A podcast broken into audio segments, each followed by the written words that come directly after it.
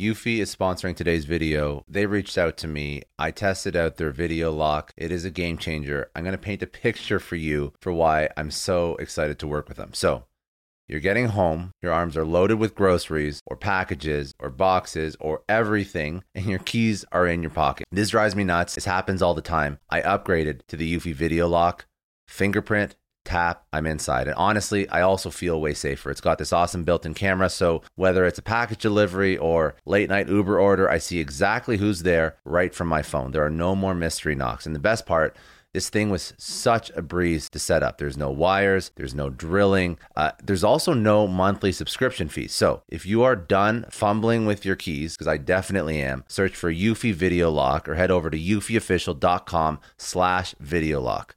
Your front door, your sanity. Welcome to Success Story, the most useful podcast in the world. I'm your host, Scott D. Clary. The Success Story podcast is part of the Blue Wire Podcast Network, as well as the HubSpot Podcast Network. The HubSpot Podcast Network has other great podcasts like Marketing Made Simple, hosted by Doctor J J Peterson.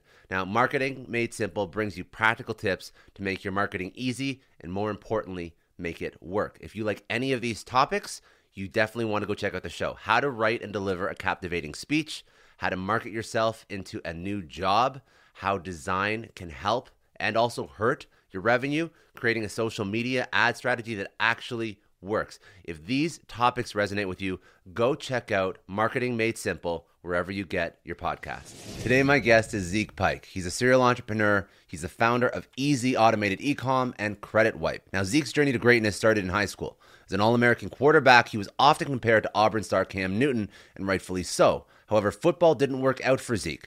Through setbacks uh, and run-ins with the law, drugs, and a variety of other things, including landing in jail for six months, he realized that he had to find a better way to build his life. Although it didn't come easy, Zeke over time mastered the art of Amazon. He built his own empire selling on Amazon and then turned his strategy that he learned from scratch that generated seven figures in Amazon sales into a service he offered other individuals trying to launch and scale Amazon stores. This was his first business that he scaled quickly to over eight figures. This was only the beginning.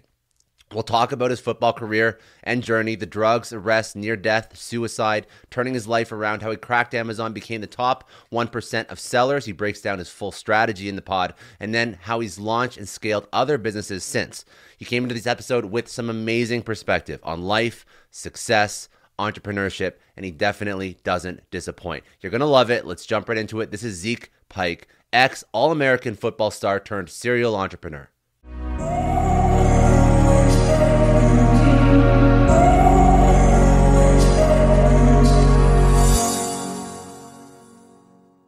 I mean, I think for me, it starts like my my drive for to be like just great in life in general, like started from a young age. Uh, my dad played thirteen years in the N F L. So I grew up kind of like seeing that, not really knowing like what he was doing. You know, like to me, it was just kind of like my dad, right? Like I didn't realize he played in the N F L, but to kind of see that lifestyle like from a young kid, like it was always like attractive to me, like money, you know, things like that, like, you know, that, that seemed big as a little kid, like it inspired me. And obviously I, I always wanted to play football, and that's kind of like where my drive even began was, was, was in football, you know, and like my, my discipline was always kind of stemmed from that. And like, I wasn't always the most disciplined either, you know? And so for me, I, I guess I went through a lot of struggles in my life and, and faced a lot of like real difficult situations, and many of them were, were self-inflicted. Like many of them were me just being rebellious and wild and like living life on the edge. And then when I wanted to be, you know, follow my dad's footsteps and, and have a chance to go to college and play in the N F L, like I got all of that. You know, I was like number two quarterback in the country coming out of high school, five-star quarterback, All-American, had offers to go full, you know, full scholarships to go play really anywhere I wanted to go.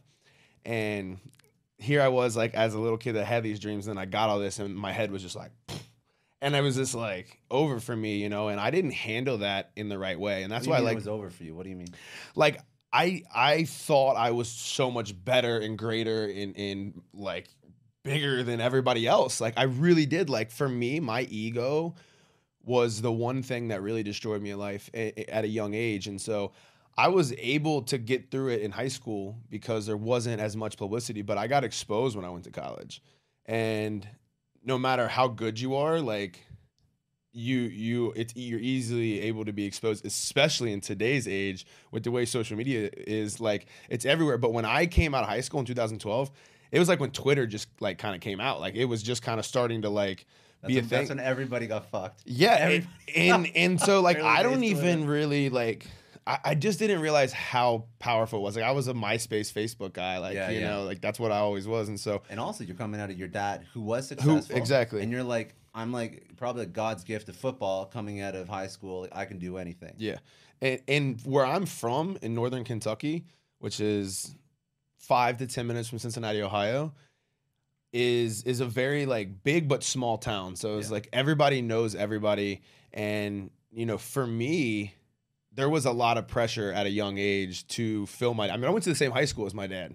So like, there was this like, oh, my dad was the only guy that ever went to my high school that played in the N F L. And then here I am, who's like really the only other player that's ever come to the school that's been as highly recruited and had that, you know, like longevity or that projection that that was what was going to happen, you know? And so I was told in high school, like, you're going to the N F L. Like, it wasn't even like, it was just like a no brainer. Like, you know, you're, you're going to go play at one of the top five schools in the country. And then you're going to go to, you know, go to the N F L. And so that for me, when I was coming to high school, was Auburn, Auburn University. That's when Cam Newton was there.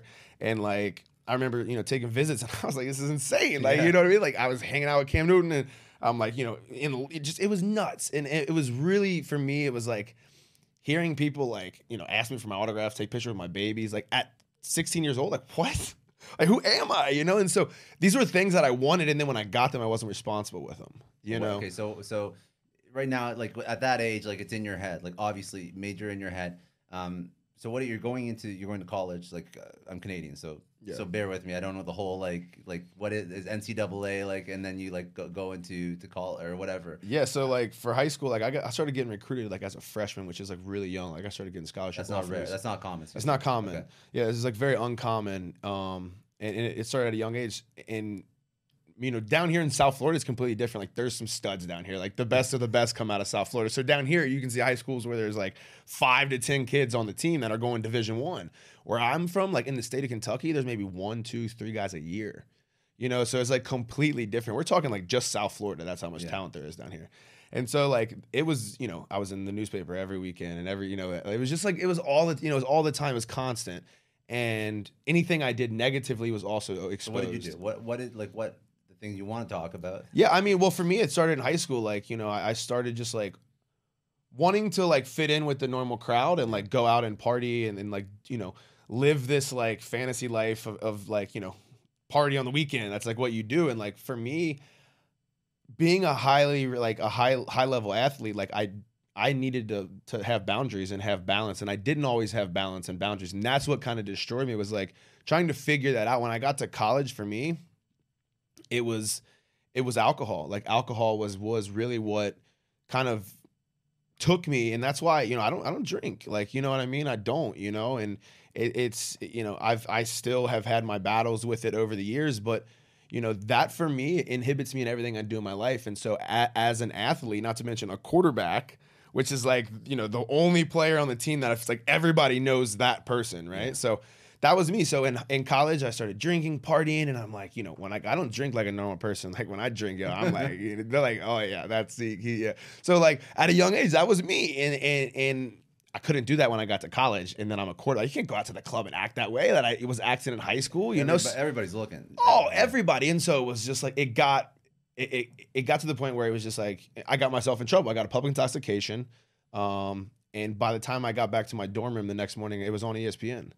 Like, you know, freshman quarter, all, you know, five-star freshman quarterback, Zeke Pike arrested in my mugshot, like this little kid, baby of a kid, like, you know, just lost, afraid, literally afraid, full of fear. Like, that's exactly what it was for me in my life, just like absolutely full of fear.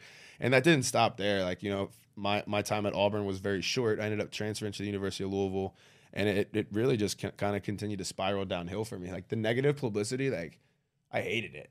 and I didn't know how to handle it, you know. And then when I went to when I when I you're a role model, like exactly a lot of people looked hero, and everybody expected me to make it. Like yeah. you know, there was like, and I'm like, oh yeah, it's gonna be easy. Like nothing, nothing's bad. You know, there's never gonna be any like adversity. Like you know, I just never. It wasn't like my life was, pre- you know, I'm not gonna say it was easy, but.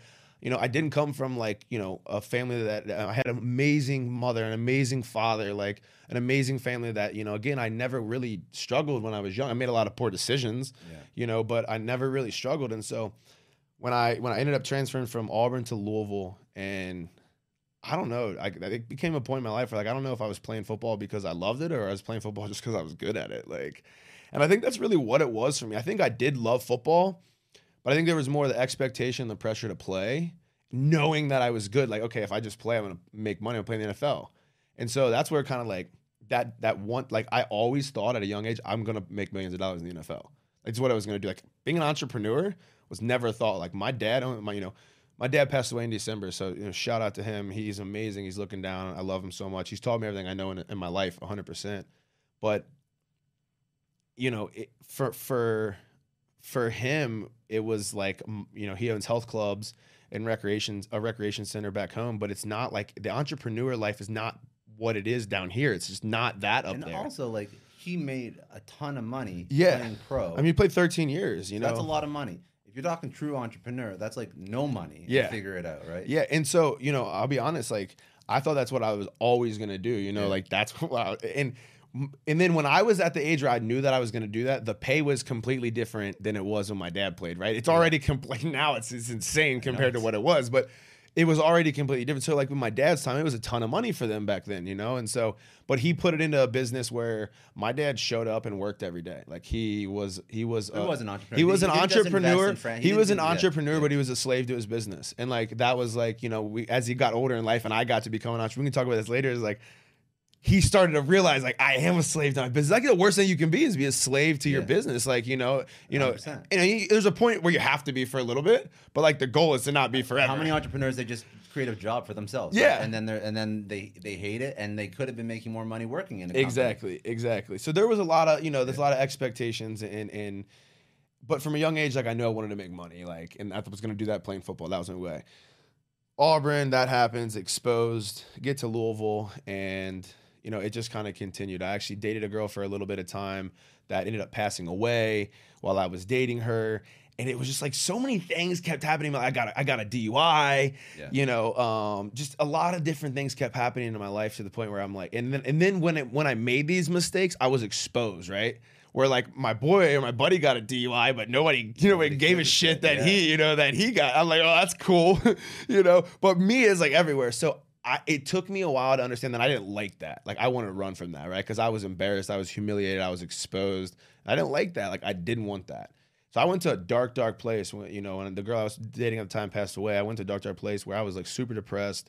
You know, excuse me, didn't.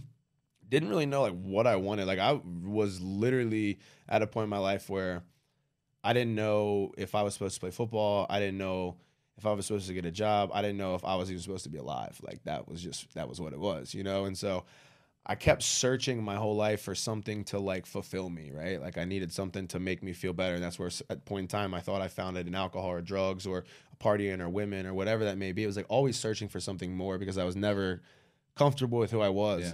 two thousand sixteen, I'll never forget. You know, I was at the point where I was like, done with football. I, you know, did you I, did you formally quit? I mean, no, I, I I pissed it. Nobody nobody wanted me anymore. Like I went from having literally every school in America begging me. I'm talking Nick Saban, Les. I'm talking the biggest coaches in the. I mean, were, are begging me to come play yeah. for them to the point where they were like, hey, bro, fuck you. We're not touching you. Like we don't want nothing to do with you. You're gonna be nothing but negative for our our, our and university. And, and like that's how like. So I'm, I'm, maybe I'm ignorant. So even if you're like the best of the best, if you have negative press at that age, no one's touching you. I mean, it, it, you, dude, I got three chances. I, I didn't even tell you I went to Murray State. Like they went to another school after Louisville, which yeah. I was in no position to play football, but I was like better than sitting at my parents' house, you know? Yeah. So, but it, I had opportunities. I just blew them. Like I pissed them away. Like I, I self-sabotaged my entire career. And I don't know, I didn't, I shouldn't say I don't know. I didn't know what it was until now. Like I've done some serious work on myself, yo. Yeah. Like I've done a lot of work on myself. Like I am, I'm, I'm far from perfect, yo. Like, I've done a ton of work on myself, and you know, I had a lot of like built up guilt and remorse and all these things that like I felt because like, yo, I was supposed to be all this and then I wasn't, you know? And then it was you like, you feel like you did that because where you were at in your head at that point in your life, you're immature, or did you do it and you're glad you did it because you felt like that wasn't what you actually were meant to do? I wasn't mature then though. Like I, I was so immature. Like, you know, like it, it, It it took me, like, it, I guess when I fin- when I kind of finished where I was going, I'll explain more, but like it got to the point where I had a gun to my head. Like I was going to I was going to end my life. Like I was so high on Xanax and cocaine. I was up all night. Like I was miserable. Like I didn't talk to my mom and dad. I didn't talk to them for like eight months. Like I was hiding. Like I didn't know if I wanted to live. I didn't like I didn't really want to live, but I didn't want to die. Like it was scary. I was miserable, and I was so lost because that was all I thought I had in my life. I was I was supposed yeah. to, you know, it was supposed to be easy. I was supposed to go play in the N F L, and then it got to the point where it was like nobody wanted me. Like, what do I do? You know, or and it wasn't. And it got to the point where it's like I don't even know if I want this, but I feel like everybody else wanted it for me, or like I didn't have an, any other vision outside of that. You know, so that same night, I remember I was sitting on my porch, and I was I was just not in a good place. And I was like contemplating. I was like, I don't know if I want to, like, I, I don't know if I want to live. I'm gonna die. I was like, got to the point where I was so mad, like, you know, in such a bad shape that I was like, I'm gonna, I'm gonna go, I'm gonna end my life. And I got in my car and I was literally driving back to the woods. This was in Murray, Kentucky, like the the sticks, like not a place to be. Driving and on the way, and this is like two in the morning, like bad, bad shape. Nobody's on the road. It's in the country. I'm like a half a mile from where I know I'm gonna go, and I'm gonna do it. And I look at my rearview mirror and there's red and blue flashing lights, and I get pulled over. And it was like a moment where I'm like, do I do it now or or is this God, right? Is this God like yeah. intervening, you know?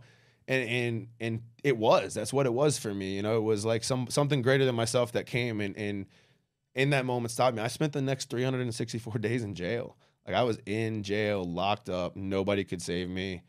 Facing fifteen years in prison, like, you know, because of what was, you know, what was found in the car, you know, X, Y, and Z, and it was it was was scary. Like I was in a dark, dark place. Yeah, you aren't dead, but I was still alive. Yeah. You know, and so it was in that, like, in those moments in that cell that, like, I found who I was. Like I found, and, and I'm not gonna say it was easy, and I'll get there. Like it wasn't easy after this. Like that's where I found who I was, though, and like that's where I found that, like, I'm okay with Zeke. Like my whole life, the real issue was I was full of fear. And I still, every single day, I have to check myself. Like fear of failing or fear of never accomplishing what I want to have in life. Like, and, and that's a scary place to be, you know? And so it's like, I think that's the one thing now in my life and as an entrepreneur, like I don't have fear, and it can be really bad at times because I'm like too yeah, yeah, quick yeah. to do things. But, you know, it was it was in prison that, like, not only did I find who I was, but like I came to really like have a relationship with God, and like that's a huge part of my life and and everything that I do, and, and it's really because of Him that I'm here. Like it's it's and that's what I believe in. Call it what you want it, but like I believe that something, like, you know, my God saved me on that night because I was fully prepared to die that night, and like it's scary when I look back because I've never since like since that day I've never ever ever. Got, been there, like never gone back to that place never mentally. Been in a spot that dark. It scared me so bad mentally that when I got out of when I got out of jail, I actually started speaking. It happened so quick. I got an opportunity to speak as soon as I got out of jail. They wanted me to come in. They were like, "We want you to talk to our school." So I'm like, "Okay." I like walk in and I talk to the entire school, and like these kids are just like. Like they're, I mean, they, I, you know how when you used to have like assemblies, like it's, yeah. it's like, this shit's so gay, like, you know, yeah, but, yeah. but like so a lot of it, but like you could tell, like it wasn't like that. You know, I would have, we would have, like the kids would have been all rowdy and like yeah, yeah. these kids were locked and you could have heard a pin drop. And that's when I knew, because like. I don't think I ever had an assembly where they had somebody just no, came out of jail. And I was raw. You know, I was like, yeah. just gave it to him straight. Like, if you continue, you will fuck your life up. Like, it was, and at this point, I was like, so, you know, I was so scared. Like, I just did three hundred sixty-four days in jail. I'm a big dude. I'm six foot six, you know, two seventy-five, eighty pounds right now, fifty pounds too heavy. But I was scared, yo. Like, I was scared in there, yo. It, like, scared to sleep, you know. Like, yeah. I was, you're not in there with friendly people or happy people. But, you know, I also, at the same time, was able to impact some people in there as well. Like, I was able to, you know, be a leader for some of those people in there. You know, you have to, you know, you're locked up, right? You better, you know, be friendly with somebody, right? So yeah. I was able to form relationships, and it was like kind of in there, in that moment, from there to the time I got out when I was speaking, that I realized like God had something for me, like greater. Like, so like other than football, right? Like I, I started to see that. Like I don't really know what it is. So I started speaking, and I had I had an organization, and we were like, I got like, I probably spoke at like two hundred fifty, three hundred schools, high schools, middle schools, universities all across the country. And these kids were just like, I mean, they were just so impacted, and, and I was impacted by them, you know, because I, I, it was like in those moments that I was like retelling myself my story and, you know, reminding myself like, you know, it, it's very, you know, and I had it good, like I had a good parents. I was like raised the right way. Like it can be like, I can only imagine like if you're not, if you're not in, you know, if you didn't come from like somebody that does. And like, I have so much respect for people that, that don't, and that can have the discipline and the drive and the understanding to know that there's something out there that's more than what you think, like, you know? Yeah. And so it was for me that I realized like, maybe there is more than football. And so when I was speaking, you know, like I'm telling my story, but it was like, I was really good and I got out of jail. Here I am telling you, like there yeah. was, there was not the end that I wanted to the story, right? It's also not a happy ending either. Exactly. You, like you, you had a shitty point. In exactly. Your life, and everyone's like, "Okay, what next?" Exactly. And yeah. so, and then like, like what? Oh, you just got out of jail, and like, now, like so, and now like I'm a speaker. Like, oh, this guy. What kind of people get out of jail and they get a job to go into high schools and middle schools and speak?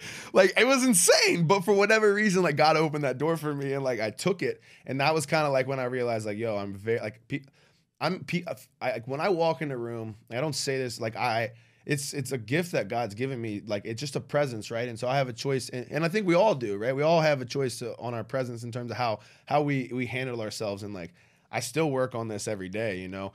Um, but it was kind of like in that in those moments where I'm like, do I need to continue to like tell my story, or is there something more for me? Mm-hmm.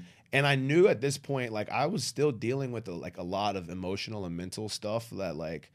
Again, you know, I was speaking, but it was like, oh, I went through a lot of things. I saw some some fucked up shit in jail. And like, I had some things when as a child that, you know, were, were unfair to me, you know, and, and and that other people deal with. It's the same shit. You know, we all we all have faced things in our life. And I think the one thing that is repetitive over my life is like, no matter what happened when I when I was down and I was kicked, like my dad raised me to always get back up, like get up, no matter how bad it is, get up, you know? And so for me, it's like, that's what it's always been. And I knew there was something more for me. I literally came down, I checked myself into a treatment center down in South Florida because I was like, I don't like, there's something wrong with me, right? Like there's more, like, this is all before I realized all these, like all these little voices, these little, you know, fears and things inside of me that were, were killing me, you know, and then these things you have, that you're, you have self-awareness. You're like, yeah. I've self-sabotaged everything. Exactly. So me, and I'm like, that's not normal. Like yeah, that's yeah. not, no, I'm looking at like, normal kids that are the top five quarterback in the country that has like, they don't, they don't do that, you know, yeah. they don't. And, and so for me, like it scared me, right? Like for me to get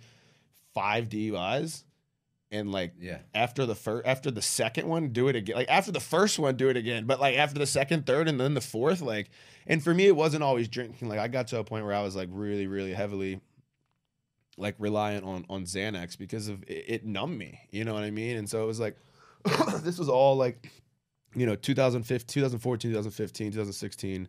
And, you know, I moved down to Florida in two thousand eighteen, um, into two thousand eighteen, no, beginning of two thousand, into two thousand seventeen. And I, I just completely focused on myself. Like that was it. Like I didn't come down here. I had no idea. Like I thought I was going back home. Like I was just coming down here just to like get away. I needed to work on myself. I thought I was one hundred percent going back home. And I just felt like there was more here for me. And I thought it was football. Like, I still thought it was football. You know what I mean? And so I'm like, I'm going to train to play football again. Like, this time I'm like, look, I'm just going to the league. Like, forget yeah. college. That clearly didn't work. So I'm like, I'm just going to try. I'm going to get an agent. And I'm going to go. And, like, it was a complete long shot. And, you know, I trained really hard for, like, a, you know, eighteen months straight. Really, really hard. I was in the best shape of my life. A lot better shape than I'm in now. Um, and, and I, I finally got an opportunity. I got an opportunity with Indianapolis Colts. Um, and I went up to Indianapolis for a few months. It wasn't long, but it was enough for me to go back up there and put the helmet back on my head and get back on the field and, and in the huddle. And you know what? There was somebody better than me, and that's okay. Like, you know what I mean? Like, it just inspires me to work harder in, in, in the things that I do now in my life, because again, I've understood that maybe God's trying to tell me like, yo, football is not okay, the so plan that I have for you in your life. I'll ask you something. After, so you put eighteen months in post jail and you're like, I'm trying to figure out my life mm. and it doesn't work out. How do you not spiral again?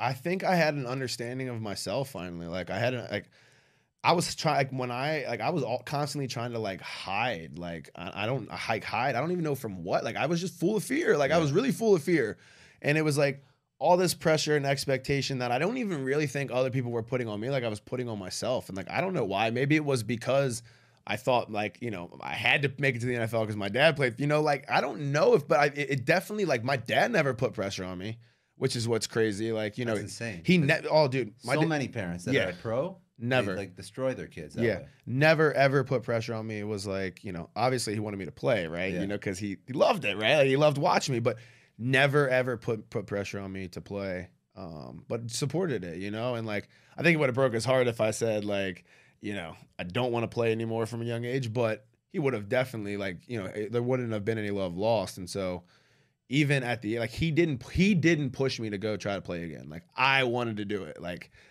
I don't, I, I think I wanted to do it because I was like, damn, if I like continue to live my life, like I'm going to really have some serious regret that that's the way my career ended. Like I would so much rather my career ended the way it did, where I'm like, I trained for eighteen months and I had a shot to go play in the N F L. Yeah. I got a chance. I had a shot to you play in the X F L. You got closure on it. Yeah. And so it was like, I got closure on it. And at the time, you know, which, you know, kind of takes me into like the whole entrepreneur thing is like, I didn't have time for a job then either. You know, I was training like, you know, between training two times a day and then, you know, taking care of my body and recovery and, and, you know, nutrition and everything else. Like I didn't have time. So I'm like, you know, what do, what do I do? Like I have to figure out a way to make money.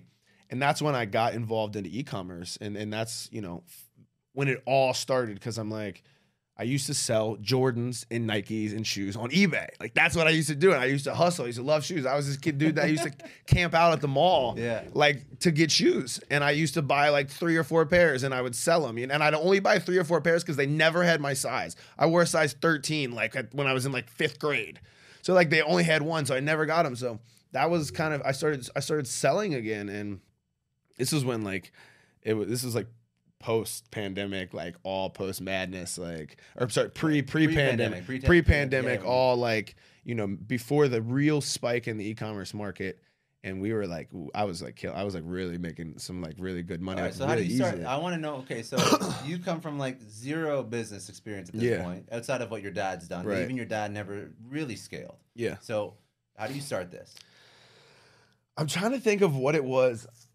That uh, you like you go you go set up a Shopify store. What do you no, do? Oh, you want it? Yeah. In terms of what we do now, or no, how no, I got like what you did when you started. So when I got started, I was like all the th- stuff that didn't go right. Yeah, yeah. yeah. Th- I was like, you know, there's gotta there's like Amazon. I kept bu- I kept buying stuff from Amazon. You know, and I'm like Amazon. Like so, I'm like somebody's selling this, right? Like it's like I, I was it clicked for me. Like this is eBay, right? Yeah. Like you know, so somebody's selling. Like this is this is so I can do this. And then I was like I.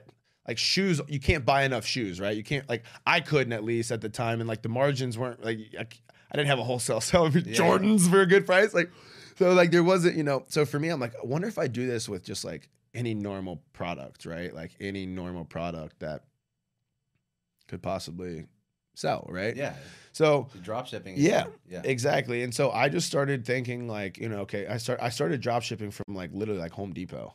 Like, home, like that's where I started. Like, I so was. Did you you didn't even do like the thing where you go like overseas, you go to like AliExpress or some shit, you find a cheap product. You were well, like finding I, deals I, in the store. I, I I I I did eventually. Like, yeah. I have used Alibaba, but like yeah. in the beginning, like I didn't even know what Alibaba was. Like, yeah. I was like a Home Depot. Like, I wonder, you know, like online, I would just like search for different deals. Like, you know, every time, every certain certain times of the year, there's always certain things on sale. It's yeah. every year, it's the same, and so. I was just like, look for little knickknacks, like nothing crazy, like literally the smallest things that you would see in a hardware store. And I was like, like, and that's where it started for me. And then it kind of like progressed into to selling a lot and, and, and figuring out products that were really easy to get and that had great margins, which is when we got into like more international market yeah. where we started using Alibaba and we were like, I was like, wow, this is really easy. Like, to make really good money. Like these products are really cheap, you know? And I just kind of like started doing that more and more and more and more. And like, you know, it got to the point where I wasn't really having to do, I wasn't really having to add any more products because the products that I had were like pretty good. So I had like just a stable amount of products. This was like, I don't know, probably like when I, I don't even know, two, a year after I got down, and probably before that, because I kind of started selling before I started training because I was like, I don't want my, almost oh, so you getting were doing it at the same time, like sort of, but not really. I was like, all my, my mom and dad were like, dude, you got to get a job. Yeah. And I was like, fuck that. I'm like, that, I'm going to just like milk it as, so that's when it started. So it, it, it started kind of be definitely before of like a job for football, but it was when I got football that like I had time at night and yeah. I would just like, it, I had, it worked with my schedule. Like I'd wake up in the morning, I'd make sure if I had any orders, I'd fulfill them. And then I'd be good all night. And at night I'd have some messages I'd have, like, it wasn't really a lot. And then it got to the point where I was like, Amazon does all the most of the heavy yeah, looking for you. Exactly. Yeah. And so then I was like, damn, like I can, if I can just like hire a couple people, then surely this can be like pretty easy, right? Like they can just do this stuff for me. Like I don't even have to worry about it. And then that's when I like found out about like Fiverr and like yeah. some of these other like websites that I was like, oh, okay, wow. And then, so that's for me, like kind of where it started. After that, it, you know, this is, this is when drop shipping was like good. You know, now you can't drop ship unless you have a warehouse now. No, I was going to say, because like, I'm even curious, like, How did you how did you like differentiate? Because I feel like everyone I was straight drop shipping. I was straight. Everyone says like everyone says go sign up for drop shipping. And it seems like everybody's trying to do it. No, dude, I mean it, it yeah. everybody's trying to do it because they're doing exactly what I'm about to tell you. They're literally hiring people in India, yeah, and they're giving them access to the Amazon store that they just sold for thirty, forty thousand dollars. And they're paying these Indians a thousand dollars for it, like, and it's all the, the, the. Then they're not doing anything, and they're drop shipping what's not within terms of service of Amazon, and they're they're getting their store shut down. And they're like, well, you know, what the hell? So that's what people are doing. That's now. What's happening, yeah. yeah. And so, like, I face these issues on my own. Like, you know, I'm like, they got to you a point, were earlier. This now is people like, are going into it now and yeah. getting shut down. Okay. And so, like, we started seeing this because there was a point where you could drop ship and they didn't give a shit. Yeah. Like, this is all. Right when the pandemic happened and everybody started like everybody started f rushing to buy on Amazon, and then there's people that are like, I'm out of a job, I'm gonna milk this unemployment as long as I can, yeah. and then I'm gonna sell on Amazon. But they suck, right? Like they don't know how to sell. Like you can't just like start. You know, it's just, you can't just start getting. You can't just hop on Amazon and be like, oh, I'm gonna just sell. Like you know, so it became a very bad experience. And then when the pandemic happened, in the in the middle of it, shipping everything was destroyed, right? So it was. Terrible. So Amazon was like, we have to crack down because yeah. we're like, it's our, it's our, we're allowing it to happen, right? We're allowing them to, to drop ship. So essentially using these Chinese suppliers that we don't, we're not, you, we're not like, we couldn't get so anything from. Saying now you need a warehouse because you have to like have like the prime delivery, two day delivery yeah. and all like the, the, the quality. You have to have an infrastructure. Like Amazon wants you to have an infrastructure, right? Like they, they've created an incredible platform, but they want you to have an incredible business. Like they want you to, to run it at a large scale. If you can, like those are the clients they're looking for, right? Yeah. For, like they don't need more sellers, right? Like they don't. If three hundred, they use three hundred million active users a day and literally less than two million sellers. That's insane. You know what I mean? Like that's really, those are, those are crazy numbers. And so there's, there's too many buyers and there's, there, there's, there's, there's too many buyers and there's not enough. Is that right? There's too many buyers, not enough sellers. Too many buyers, not enough sellers. There's not, yeah. there's not enough sellers right now. And yeah. so they said, but the sellers are, the sellers that are jumping on quick, they're shit sellers. They're yeah, not exactly. Which is why they've kind of like, you know, they've come in, they literally, Amazon will sometimes make you get on a Zoom call, like and verify your identity. So you're not just like setting up, you know, store after store. So for us, like we have over one hundred fifty stores. We don't have any stores suspended. Zero stores suspended. So you so how do okay? So then so you. I just want to take a second and thank the sponsor of today's episode, HubSpot. Now, as a leader, you're always on the lookout for more ways to arm yourself with knowledge, the books, the seminars, and most importantly, the podcasts that help you make the best possible decision for you, your company, your customers. Because when you know more, you can apply more and you can grow. With HubSpot's C R M platform, you can store, track, manage, and report on all the tasks and activities that make up your relationships with customers. With a bird's eye view over all your customer interactions, HubSpot empowers your decision-making like never before, so you can give your business and your customers all the good you've got. Learn how to make your business grow better at HubSpot dot com. You figured out the process to mm-hmm. scale up and do this properly, so you're within Amazon's terms of service. So the way that you deploy these stores, obviously it's the way that works. Yeah. So what's the way you're supposed to do it now? Like, how, like what's your strategy? So there, there's a, there's like, there's three different models that we use. So we do, we do use F B A, and F B A is great. F B A is fulfilled by Amazon, which is, you know, where you'll essentially buy products in bulk, you'll send them to Amazon and they'll carry the heavy labor for you.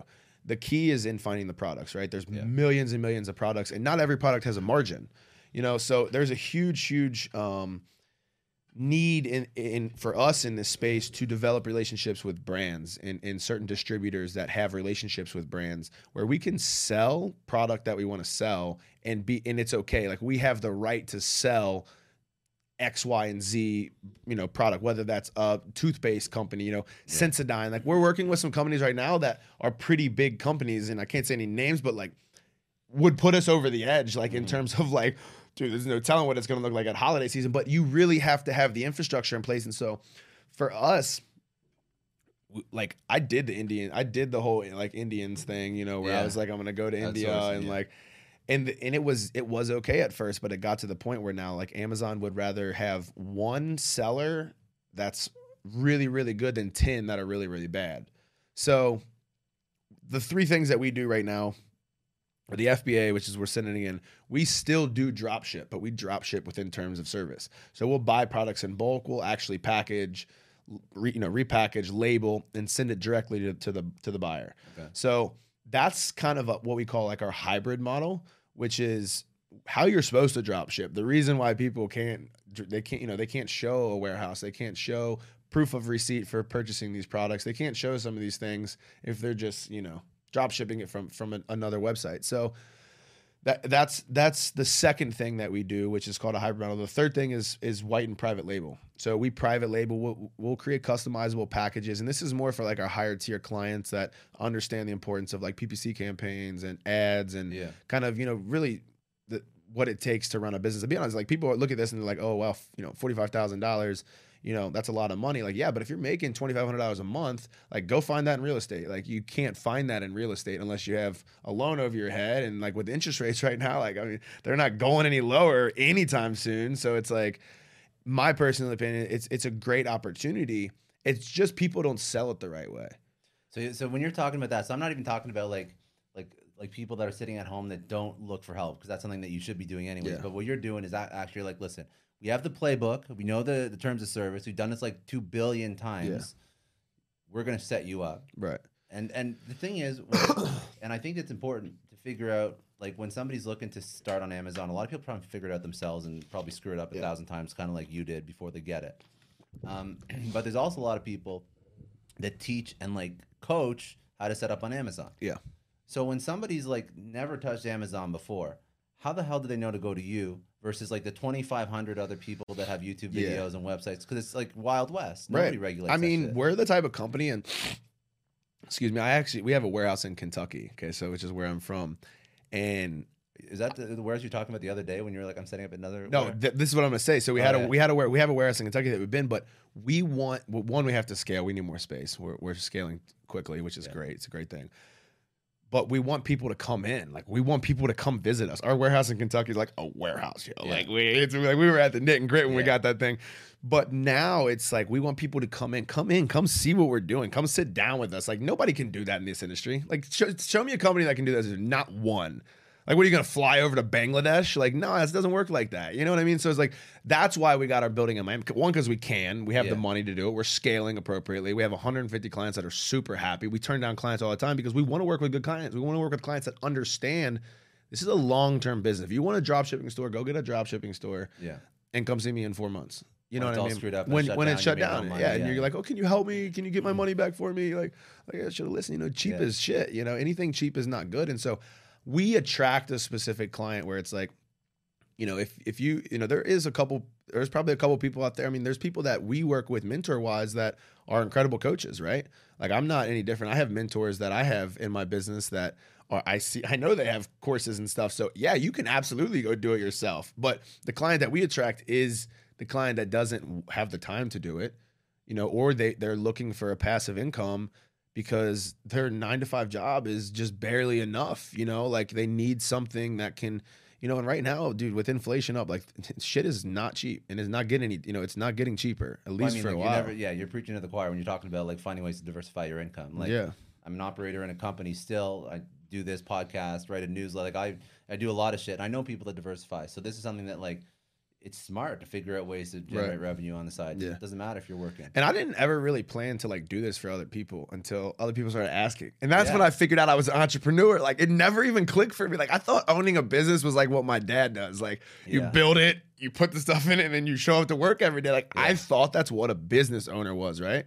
It's not. Like it's not, you know, like you can, I mean, you know, you own multiple companies, you know, like that's what's, that's the beauty of being an entrepreneur. So like for this space, when I that clicked for me, and I was like, wow, if I can make this on my store, and then somebody would be like, oh, I want you to help me, like, you know, friend yeah. of mine, I want you to, all right, well, it takes me time, right? My time is money. And then I started doing the math, put the numbers together, and then, you know, it kind of just started from that. And this is like, again, this is like five years ago, you know, six years ago, whatever. Whenever I first got down here, five years ago was when I kind of got, and and since then it's like, I knew that at some point in time, this was before the pandemic, I knew at some point in time Amazon would would get would get tight. Yeah. Because their platform's too good, right? It's just, it's too good. They don't need that many sellers. They need, if they have two million sellers and they're just going to keep growing, like they want to make sure that they're growing the right way, you know? So I think for us, we saw the longevity in, in Amazon and just in e-commerce in general. Like it's just starting for all of us, and we, we're all victim to it. Like we all do it all the time. I mean, I buy stuff on Amazon. I mean, I buy it every day. Like, Dude, I buy everything on Amazon. It's yeah. not going away. And so that's the other thing where it's just super attractive. Like, you know, even right now, like the crypto market is freaking bleeding. You know, it, it's it, it's gonna, it's going to get worse before it gets better. The stock market's getting ready to take a massive crash, and, and inflation's high. You know, interest rates are high. Like real estate market's high. Like e-commerce is is the only thing where it's like we're not getting affected no matter what. Like send a pandemic our way, cool, we love it. Yeah. Like, you know, we we win, we thrive in times like this because everybody else is freaking out. Like, and we're not. Like, so I saw consistency in that, and I was like, if I can just really put the time, energy, and effort, and I tried it. Like, I've tried working with companies overseas, I've tried working with other people, and all it is is taking a shortcut, right? It's like taking a shortcut, it's taking the easy way out. Like, have somebody else do your shit. Like, no, it doesn't work, you know? So I was like, I'm gonna do it myself. Like, nobody can do it better than me, you know? And so so I, I started doing it. My brother-in-law works for me. Jake, he's he's incredible. Like, he literally left his job to come work for me. Like, he had a job paying him six six plus figures a year, like completely fine. And he was like, I'm miserable. I hate it. I hate going to work. I hate my boss. And I'm like, bro, you can work for me. I can't, I don't can't guarantee you that we're going to make that much. But dude, the pandemic hit and we went nuts. Like we did, you know, five, six million dollars, like in, in just in sales, like in, in our, you know, in stores. Right. Like, and, and then we kind of got to this point where it was like, hey, we got to slow down and make sure that what we what we have is right, like what we're doing is is good. And and we were still drop shipping at this point, right? We were doing small F B A stuff because yeah. we we we saw a, a future with it, but we were still able to drop ship. And then the pandemic hit. And I mean, we had like fifty stores get suspended, like shut down. And I'm like, I'm the type of dude that always stays liquid in my business just in case shit hits the fan. I'm like, I don't know, you know, like I, I just want to make sure. But we have such good relationships with our clients, we didn't lose a single one. We didn't lose one single client. We were able to, I mean, we have a team, we have teams that are in place for things like that at the time. Now we don't even, we don't even use them anymore. Like, we don't need them. You know, we have one guy that knows what he's doing. If, if a store is happening to ever get in trouble.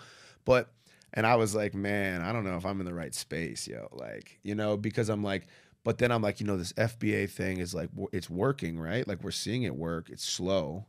And we're used to like, you know, ten thousand dollars a month, fifteen thousand dollars a month. On, we were drop shipping, right? Like profit. Yeah. And it was like, you know, we, I couldn't wrap my head around only making two thousand dollars a month, three thousand dollars a month. Like that's, I'm not, why? Why would I waste my time if I can do this, you know? But and you can scale up the stores too, right? Right. Like, yeah. And so then as just as I was grew as an entrepreneur, right? Like I was young entrepreneur, you know, yeah. I, I, I came up, yo, kind of like came up. I just happened to be in the right field and do the right things at the right time. I came up, but it's great to like come up, but like, I want to come up like at the end, you know? Yeah, and so yeah. I started realizing like, I, even just with the amount of clients right now, like I don't need another client. Like even the clients are right now, right now. I mean, my business is nine figures. You know what I mean? Like in in four years, five years from now, no it's doubt. Insane. You know what I mean? Yeah. So it's like, and not only that, but like my clients have the ability to exit. You can't exit a drop shipping business. Like there's no exiting. Like, what are you gonna do? Show me your infrastructure. Like uh, yeah, here's so, my so product sheet. No, but like, what do you mean? So now, like, so explain. Yeah, so you, you like can't exit. You can't exit a drop ship. I mean, there's yeah. there's not really any exit to it. No, I know. So. So you have to scale up. That's the yeah, only way. But you have to do that by having the infrastructure, which is, you know, eventually getting to the point, in my opinion, in the space, you have to have a brand. You have to have some type of, so of not private label. So the, the goal for us is like, we want to generate revenue, yeah. make you passive income, make you your money back, yeah. be completely passive, and then build a dope brand that we're going to sell for like, my, my company could be like a uh, five hundred million dollars one day. Saying. I see what you're saying. So now, now that's where the exit opportunity So now is. I'm like, okay, yeah. why am I like, I'm already, I'm making money and, and like, I can be patient, right? Everybody's got to have like that long. So this for me is like, I, I have a lot of power in my hands.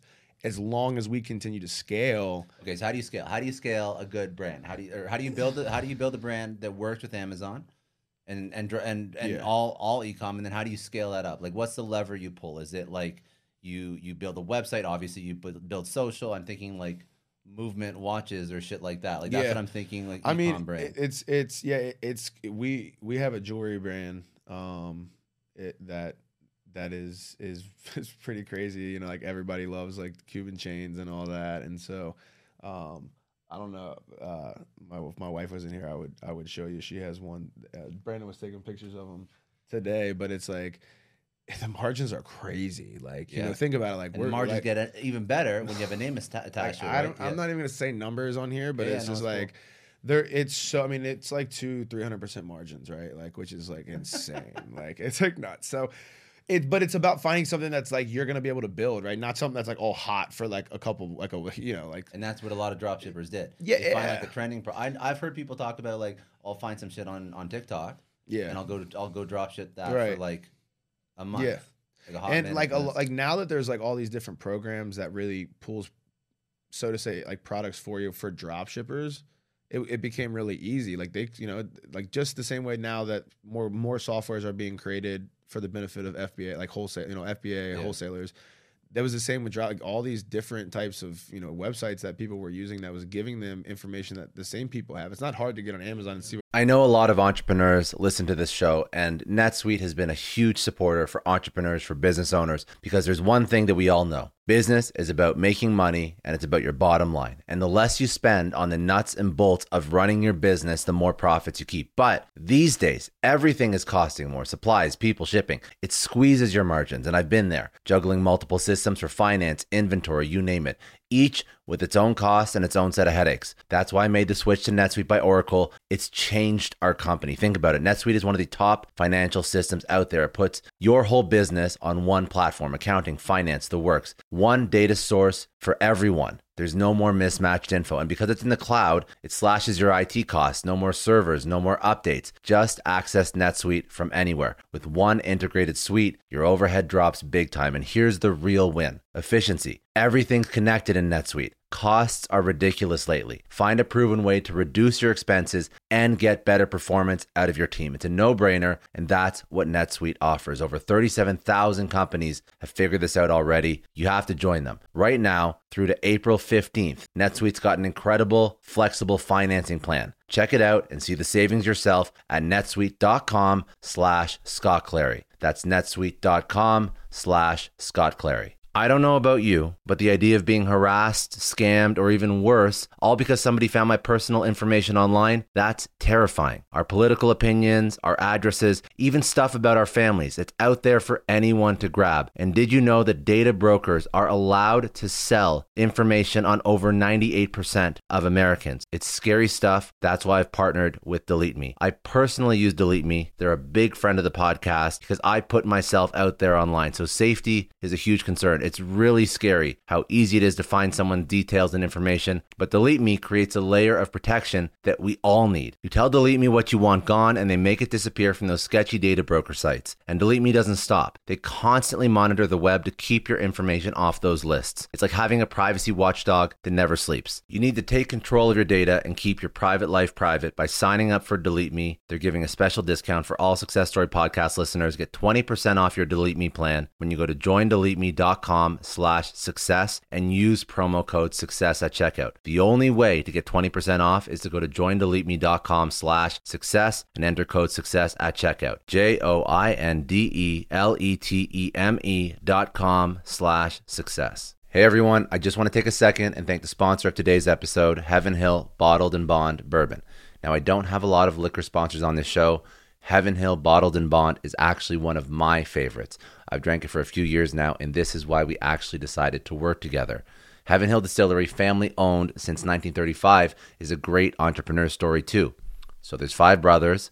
They filled their first whiskey barrels back in nineteen thirty-five, and their legacy still lives on today. Heaven Hill Bottled and Bond is aged over seven years. That's three more than required by the Bottled and Bond Act of eighteen ninety-seven. This means the best quality, the best purity, and the best consistency. This is not just average bourbon. It's the winner of the double gold medals at multiple twenty twenty-three World Spirits competitions, and they've won the very prestigious Triple Still Award. It's a very big deal in the liquor and bourbon world. Heaven Hill Bottled and Bond boasts an exceptionally smooth oak flavor, while its aroma offers a sweet blend of caramel and smooth vanilla. If you love bourbon, you need to try Heaven Hill Bottled and Bond. Available nationally, look for a bottle at your local store. Heaven Hill reminds you to think wisely, drink wisely. Think back to your last few days in the office. Did any of them leave you feeling really accomplished? Not the kind of day where you're running around like crazy, but where you've made real progress on something that matters. Because being busy doesn't always mean being productive, and I bet you we've all been there. And maybe it's time to rethink what it means to get things done.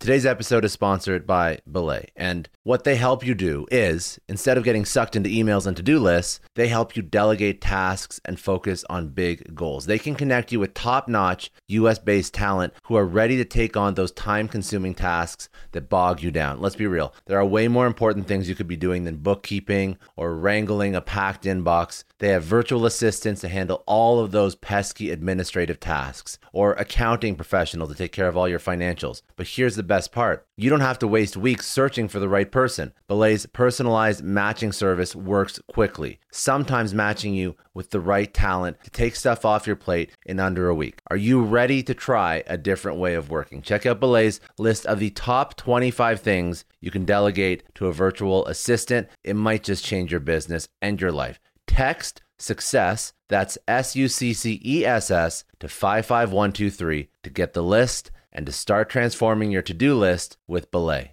Thank you so much, Indeed, for sponsoring Success Story. For all business leaders out there, Indeed is a lifesaver. See, we're always driven by the search for better, but when it comes to hiring, the best way to search for a candidate isn't to search at all. Don't search, match with Indeed. If you need to hire, you need Indeed. Indeed is your matching and hiring platform with over three hundred fifty million global monthly visitors, according to Indeed data, and a matching engine that helps you find quality candidates fast. You're going to ditch the busy work and you're going to use Indeed for scheduling, screening, messaging, so you can connect with candidates faster. And Indeed doesn't just help you hire faster. ninety-three percent of employers agree Indeed delivers the highest quality matches compared to other job sites, according to a recent Indeed survey. Leveraging over one hundred forty million qualifications and preferences every day, Indeed's matching engine is constantly learning from your preferences. So the more you use Indeed, the better it gets. Join more than three point five million businesses worldwide that use Indeed to hire great talent fast. And listeners of this show will get a seventy-five dollars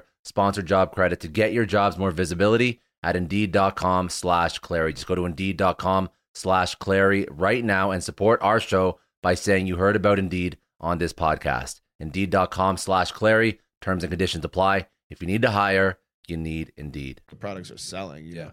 But when it comes to a brand, it's just about establishing something that is going to be able, you're going to be able to put the money into it and know that it's like got a couple years to go. And so I think it's about finding the right product, but not about being like over, like overcomplicating it, you know, like, I don't know, like Gronkowski, like Rob Gronkowski's brother does the whole like ice shaker, like yeah. the, and like they kill it, but it's such a simple thing, right? Like it's not, you doesn't, you don't have to overcomplicate. It's a, it's a cup. Like it, everybody, every day you see them everywhere. Like, and that's the stuff that like we start to think about is like, we can sell that. Like, you know, like we can sell that. Like, you know, my, my, my wife actually just started a supplement company.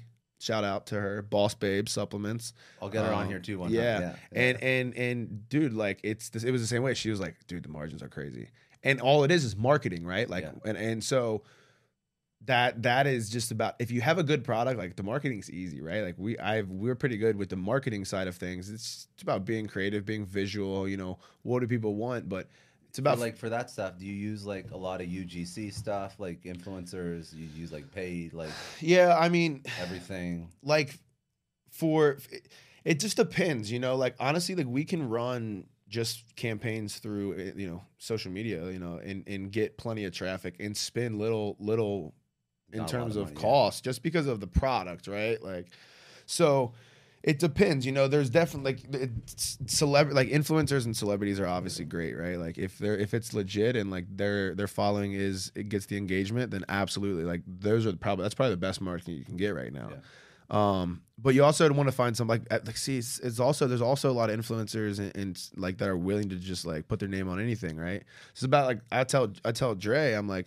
Which they're looking for somebody right now, you know. They're looking for. They have a couple people that they've been they've been talking to. It's like find somebody that like really because they're, they're they're a women's supplement company, so it's like obviously Boss Babes, right? so, it but, but it it's is. like yeah, yeah, yeah, yeah, yeah, yeah. No, no, yeah. I got you. So it's like, um, yeah, you know, like find somebody that, that complements that, you know, and con- and can can be a but. The, it will do that, you know. A lot of times it's not that complicated, though. You just find people that don't show like P P C campaigns and like yeah. you know just running any type of campaign, whether it's a Google campaign. I mean anything. It's it's these are like it's just about people seeing it, right? Like you, you see. Ever take it off? Not take it off. Do you ever um do you like your own site Shopify or do you just try and stick? Yeah, we use no we use Shopify when we create brands, and yeah. we use we use Shopify. Now we'll use Shopify more for like the analytics side of things and to be able to like just from that. The manageability side, it's it's, it's more friendly. Amazon also takes a cut. Yeah, well, exactly, yeah. exactly. So you which, need like insane margins. Yeah, to, exactly. To, to which the margins are insane, but you don't have the control like that you can you can use when you're using Shopify. Yeah. So uh, when it comes to like a, your own brand, so on on Amazon, you know, it's just about having the S K Us, which is like you know. Every product has a S K U, right? So it's like you have to enter every single S K U one by one, you know, into Amazon. It's a lift to get it set up. Yeah, it's it's a lot. But after you get it set up, like don't overcomplicate. Yeah, play I mean for our, service. for our clients, like that's why we do what we do. It's for our clients. It's like literally all your responsibility is to literally one have the upfront investment and two have the capital. We say fifteen or ten to twenty thousand dollars. Of initial upfront capital, which is in a credit card. It's not in cash. You have to have that in, you know, you can use that in the credit card and, and you're fine. You know, what do you mean explain that? Is that for what's so, that for? So the that? the credit card, so we, again, it's like for, for real estate investors, for whoever, like use, you know, other people's money, right? Yeah. We always want to use other people's money. And so we, instead of using our own money to buy these products, knowing we're going to sell them, right? We want to leverage the bank's money. Like bank give us money, you know, yeah. whether that's a credit card, whether that's a line of credit, whatever that may be, knowing that we're not ever going to max it out unless, you know, the store is scaling appropriately. But in the beginning, it starts on a low scale. Like even ten thousand dollars is a lot. You know, we may start the first month with only a five thousand dollars purchase order, you know, and, and it, the store scales slowly. So once that store is paid back, you know, probably by, you know, the, you know, say forty-five days, you're paying it back, but you're getting paid every two weeks. Yeah. So every two weeks you're paying your card. So that's how I got, you know, that's how I started the credit repair company, you know, which we can talk more about too. But it was like, I see. Okay. So yeah, the yeah. credit, the credit point. So I like, I started hacking the credit. I'm like, wait a minute. Holy shit. I have like, um, I, cause I, obviously I had my own e-commerce stores that I was yeah. doing. I was, this is what I did. I was using, I, like, I don't have money to scale, you know? So I was like, you, I'm going to use you, the you bank's money. Credit. Yeah. And so that's where it all started for me on credit. You're not was scared like, about like interest and shit if it doesn't scale like fast No, enough? I mean, I, I when I was when you're dropshipping it didn't matter, but now like we're we have it down to like again that's why I say we it's a slow scale, you know yeah. we we we're not gonna buy you know X amount of products month one if it's they're not gonna sell. But it's also like like candidly you're talking about five to ten thousand. We're not talking about like two hundred, three hundred thousand. Like, this is right. like a relatively small investment. Like if you if you're working a good job, you could have five thousand bucks that you could put towards product if it's gonna sell anyways. Yeah, it's not that big uh, but, investment. But the, what get more people is the upfront investment. Of, yeah, I get it. Yeah, and and that's where we have to get people to understand is like, you know, but it's hands off if you do that, right? Yeah, and that's where it's like, you know, look, if you want to go do it yourself, like you can, but you know that's what we charge, and you know that you know we've had to raise our prices again. Shipping's more expensive. Everything's more expensive right now. You know what I mean? Yeah. So it's like we have to be able to keep up, and we're going to continue to scale to continue to provide the results that our clients I need. Get it, man. It's like business in a box. Yeah, like like I, I and that's know, what it is nowadays. Like that's what you want. It's interesting because like. I, I'm the kind of person that's always like, oh, I'll just figure it out myself. Yeah. But I can tell you how many times, probably like you, you've tried to figure it out yourself and it's cost you like a shit yeah. ton of money. And I'm not all for like, I, I appreciate what you're saying about like, come sit down with us, come like, come to our warehouse. There's a lot of bullshit out there. Yeah, dude. yeah, for There's, sure. Like, an immense amount of bullshit. Right. Which is like, what's so, it pissed me off as an entrepreneur as well. Cause if somebody's putting money into something, you don't want them to get fucked. But I think that realistically, if you find the right people and, and the best way to start your entrepreneurial venture is to do it while you're still working. Yeah. you keep working, you keep your nine to five, yep. and you invest in things that can generate and it's gonna, revenue. Like, I mean, and for this, this, it's not going to matter. But if it's, you know, for something else, like, yeah, it's definitely the way to do it. And it's going to suck for a little bit. But you could do it for you could do it for this too. Yeah, exactly. I'm saying, like, if you if you work a full time job, say you're professional, say you're making like whatever, a hundred, two hundred thousand dollars per year, right? Um, and you want and you want to and you understand that your pension is going to be shit. It's not going to be great. You're trying to find ways to generate cash flow, yeah. like outside your job. Right. There's a couple ways to do it, but I mean, like. Is not a bad way to do it. Yeah. Think about the money that, you know, anything that's going to generate significant revenue. Here's what I tell people. You have to invest in, like, even, again, I'll bring it back to my, my reality, the podcast. I spent a lot more than forty-five thousand bucks in ads for this. Yeah. Like a lot more. Yeah. And that, and now it makes money, but like, fuck, like you, you spend money to yeah, make money. Yeah, you have yeah. to. You have to spend money to make money. And, and I think, like, people have to understand that, um,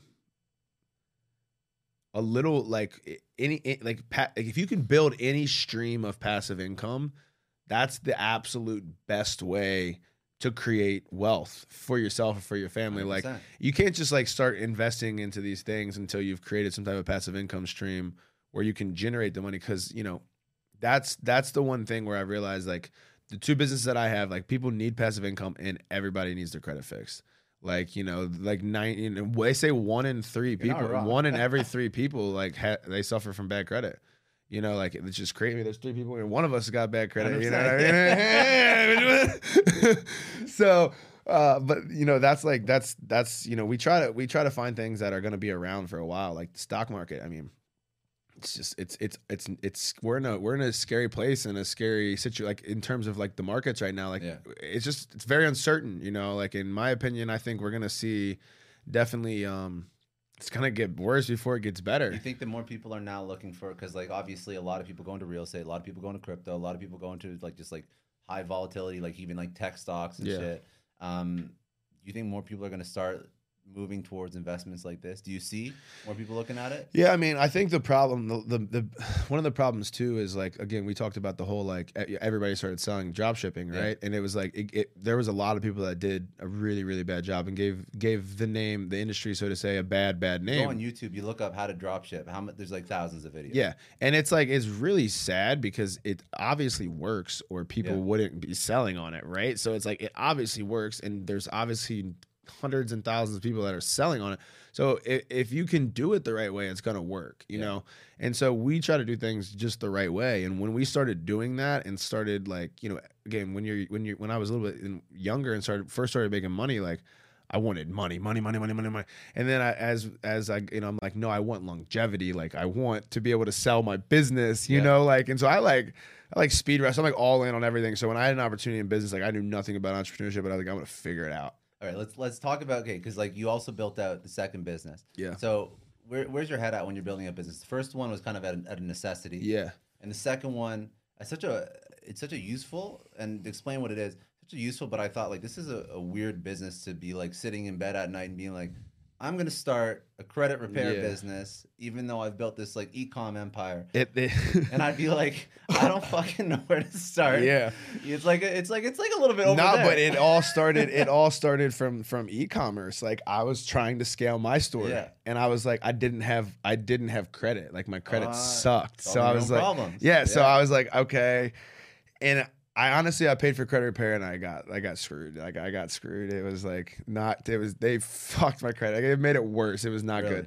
And so I was like, okay, now I'm, I'm going to fix it because nobody can fix it better than I'm, like, nobody's going to care more than I'm going to care. Right. So yeah. I'm like, I'm, I'm going to figure it out. So I just started figuring it out and I started researching it. And again, it's something you can do yourself, right? Like you can do it yourself, but it's not easy, right? Everybody can do it. Everybody can do it a different way. You know, we the way that we go about credit repair is, you know, we don't we don't use Experian. You know, I don't know anything about credit repair. All yeah. I know is that, like, okay, so I know that um, like there's TransUnion, Equifax. I think there's actually a third one in the U S In Canada, there's only the two main ones. Trans and, TransUnion, Equifax, and Experian are the three bureaus. Okay, okay. The three bureaus, yeah. And and and and those are the only. They, there's more, but those are the three main bureaus they go by. Okay, but and I do know that all you. The only trick I've ever learned is if you see something that's not on your report, you can like report it to one of the bureaus and try and like get it off. Yeah. But I'm sure there's like a lot other, there's a lot more. Like the, you know, the common thing, one, one, I, I wanted to give, when I figured out the process and I did it for myself. I want to back up because you know this because you're in it. How many people actually give a shit about their credit? Once they understand it, they give a shit. Okay. Like, a lot of people aren't educated on it. A lot of people don't know. I think, I think education. Yeah. A lot of people, a lot of people will just go and try to buy a car and they'll be like, I'm sorry, like, you know, your credit's not good enough. And they're like, oh, okay, well, maybe I should pay my credit cards. Like, you know, you know, pay my balance on, like, that's not it. Like, it could be, you know, it can be something stemming back ten, you know, five, ten years down, you know, that you didn't even realize, you yeah. know, that Nordstrom credit card that you opened yeah. and just forgot, or you moved and the bill, you know, that got lost and you, you know, whatever, like, and now you're sent to collections, right? And so you're like, why can't I get over a six fifty, you know, credit score? Well, because you have two collections from, you know, two thousand eleven on your credit report and it's still showing. And so believe it or not, like it, it's, it's not ever going to get better. Like, you know, it'll go up and down, but it will never get better until those things are actually handled. So believe it or not, like every person should care about their credit. Every person should know how to go and dispute some of these things, because every time you go and apply or submit or give your name and information for anything, and, and you know, their inquiries, they're, you know, they're, they're on your credit, you know, yeah. like they're showing on there. And so there, there's a, there's a method to the madness. And like, when people do, like you said, do people give a shit? Like once they understand it, they do. And then when they understand how it benefits them, then it becomes like addicting. Because so highlight, highlight how important it is. Like talked about like getting yeah. a car, getting yeah. a house, like all this stuff. And I the, mean, I think the that dollar value. Yeah, I think the the most like the, the the thing that people obviously aspire to have in life is like a house, a car, a family, you know, a successful job, a successful business. You know, I started my business with zero dollars. I started my business off of credit. Literally started my business off of credit. And when that clicked for me, hand in hand, I was like, wait a minute. Uh, even other business I have, like completely off of just having good credit and going to the bank and getting money, right? When I was a kid, my dad was like, use the debit card. Do not use the credit card. And I'm like, why? The credit card is terrible. But no, like we were fed that lie. Like, no, debit cards are trash. Like they're trash. They're absolute trash. And if you're going to spend the money, you might as well get the points, right? Like, yeah. and so when I started seeing like people, like I have clients that make like three, four grand, some, you know, like every two, every two, three, four months, like on cashback rewards, like, you know, just from like spending, you know, so yeah. there, there's like, for me, it started one wanting to be able to help people. And when, with the e-commerce business, we obviously have it had to have, have a price, you know, that was affordable for us, that, you know, especially if we wanted to grow our business, that was going to be able to support this long-term. And so I saw a need for a lot of people that wanted to get some type of business, but like they didn't know how. And so like when we when we take clients through the credit repair process, which is very simple, it's very hands-free. It's only a thousand dollars. It's nine hundred ninety-seven dollars, a one-time fee.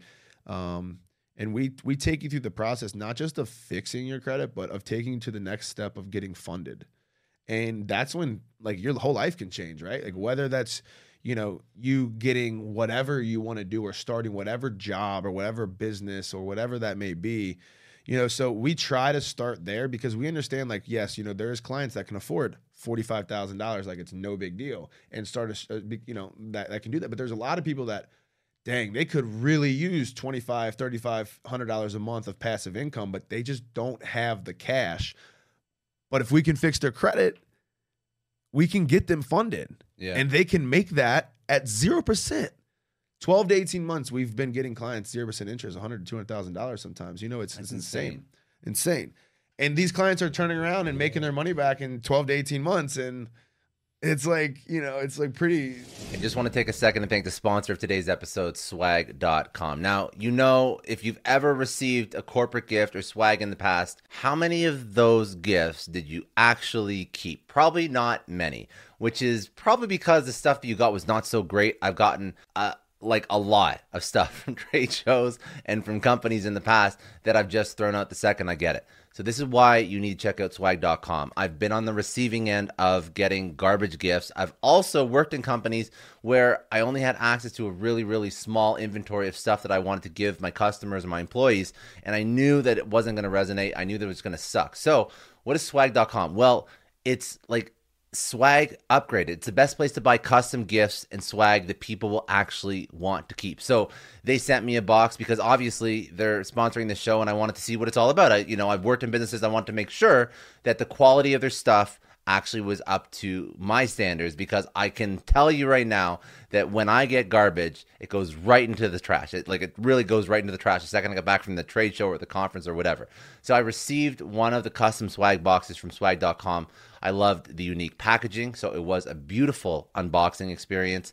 Uh, I love the actual products they sent me, and there's a whole bunch more that obviously they didn't send me, but the stuff that they did send was absolutely beautiful. It was very high quality, and I can only imagine that if I actually got this when I was working for companies, I probably would have actually used it. And to be honest, I'm going to start using them for people that work on my show and in my company as well, because I know that this isn't just uh, a novelty gift that somebody's going to throw. It's stuff that they can actually use. They have so many unique and customizable gifts that I've never seen anywhere else.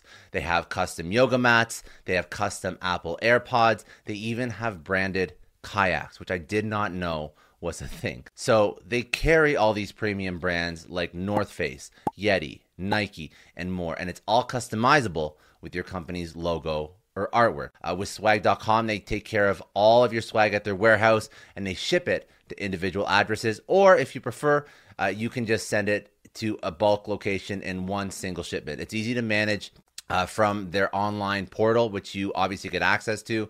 So if this is something that you think would benefit you, if you have clients or customers or a team and you want to go the extra mile and you actually want to give gifts that people appreciate, which is the whole point of giving these gifts in the first place, go to swag dot com uh, for the perfect swag and custom gifts. Right now, they're giving everybody who's a Success Story podcast listener a special offer. It's ten percent off your entire order, but only when you go to swag dot com slash success and enter promo code success ten.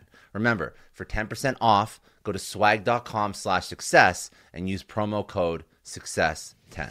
It's like it's like a cheat code. Yeah, it is a cheat. So okay, so then so somebody realizes they they don't have good credit, or right. they've been going through life. If you've been going through life, you haven't been paying attention to this. Probably your credit's not. You don't have you don't realize you don't have good credit until you like apply to, for the new apartment yeah. or the car, and they're so like, the, I'm what sorry. What are the things they do? What are the things that they should start doing that they, even they can do? Like, yeah, I the think the, the most important thing is like utilization makes up like one third of your credit score. Utilization is that like how much actual space is being taken up yeah. based on the limit that the banks have given you. So there was a point where my credit was, this is this is why my credit was low, because I didn't have credit cards. That's literally why I so didn't like, have like lines of credit. So I, yeah, so like I'm have I'd have like a you know two like a five thousand dollar credit card that I'm trying to like scale my business, and I'm like maxed out like you know it's like, so, so when they report, which they report once a month, which every different every company reports once a month, usually at towards the end of the month, middle end of the month. You can call them and ask like, when do you report, right? Yeah. And the key would be to make sure that you're paying those balances off before they report. So any credit, any credit card company, whether it's Chase, American Express, you know, whatever, whatever company, you know, bank, any, any of them, they'll tell you, they have to tell you when they're reporting your credit. So every day of, of, of the month, depending on what day it is, they'll tell you. And as long as you pay before that date, your utilization will always reflect that, and your credit yeah. score will boost. So it's little things like that that can make a huge difference. Again, it's a lot of just being uneducated. You know, for us, we we actually tell people like, Experian's not bad, right? It's not. It, it's actually it can it can be a good thing for you, but when trying to repair your credit, it's a terrible thing, because when you sign up for these apps like Credit Karma and Experian, et cetera, you give them the right to expose you. Like, you give them the right to go and expose your information to banks and tell them basically every month, this dude's got collections, do not give him anything. You know, next time he applies, absolutely not. He's got a collection. For what? For three hundred dollars? My wife had a collection for seven hundred dollars from her sorority. I'm like, are you fu- are you kidding me?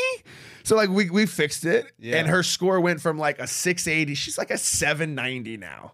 Same. Which is like, you know, we've done some other things, but it's, you would just like, you would be surprised that, and some people don't even know it, yeah, you know, I like mean, they just don't know that like they you said, have until it. they, until they apply for something, they don't know what's, what's sitting on the report. Right. So we say, don't like credit, credit card Experian's like an absolute no, no, they expose you, you know, they're exposing your information to the banks. There's, there's, uh, we use Identity I Q, which is basically a fraud protection. It's more of a privacy protection where we can actually go in with the same capabilities that, you know, these other platforms have. However, they're not affiliated with banks. Like they're, they're, so you see everything that you want yeah, they're see, yeah. going, yeah, exactly. You're seeing everything you want to see, but you're also able to be like dispute aggressively. So you can go through and dispute to the bureaus without them saying, oh dude, this dude just went and disputed yeah. his, you know, it's, it's kind of like they're shady. They're working together though, right? Like they're feeding each other money, yeah. you know? So it's, once we get them onto Identity I Q and we can see, you know, like we'll, we'll, we'll set up a call and, and speak to them. Like, it's not just like we want to educate clients on their credit. Like it's not just like, oh, we want to repair your credit.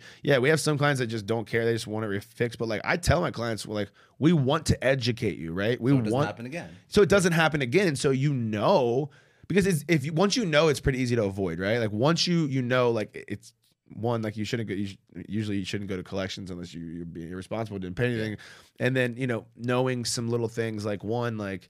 you know, specific lines of credit you want to have, you know, the utilization's huge. Um, you know, s s just there's lots of different tricks to the trade that. So yeah, so you so you, like you keep your utilization down.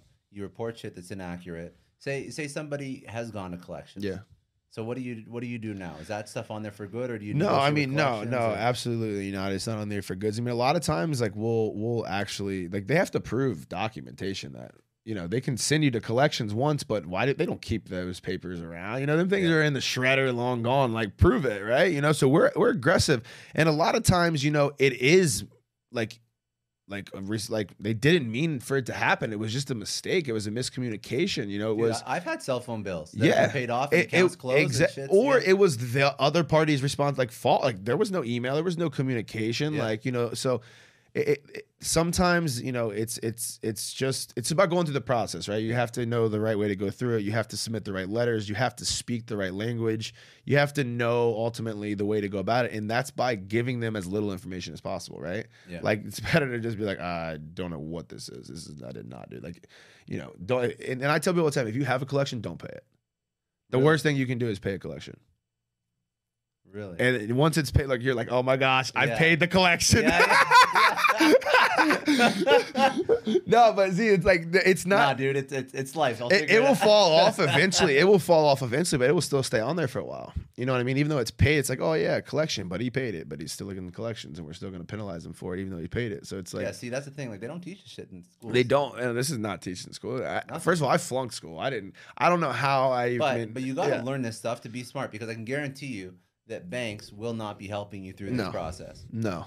I mean, they the because they they don't want to help you. Why? They want the highest, the higher interest rate. They want the higher A P R. Like yeah. they want you to have bad credit.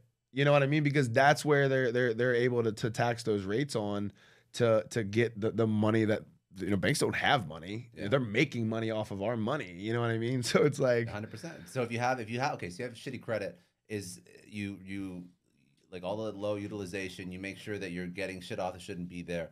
Uh, you're like using other things that don't communicate with banks. Um, what about like like getting cards and stuff? Like, are there cards that you should get that like help you out? Is that yeah, there's definitely a process. Uh, obviously, we got to repair the credit first, right? Yeah. If you need your credit fixed, you got to repair the credit. And there's other different ways other than should you apply for cards if you have low credit, or is that gonna screw I, it up? I would I would say no. Like, it's just gonna add more to you know like. It's going to add more to your report, right? So it's like, instead of adding, let's just be patient. Let's fix it. You know, yeah. let's understand the long-term vision of this.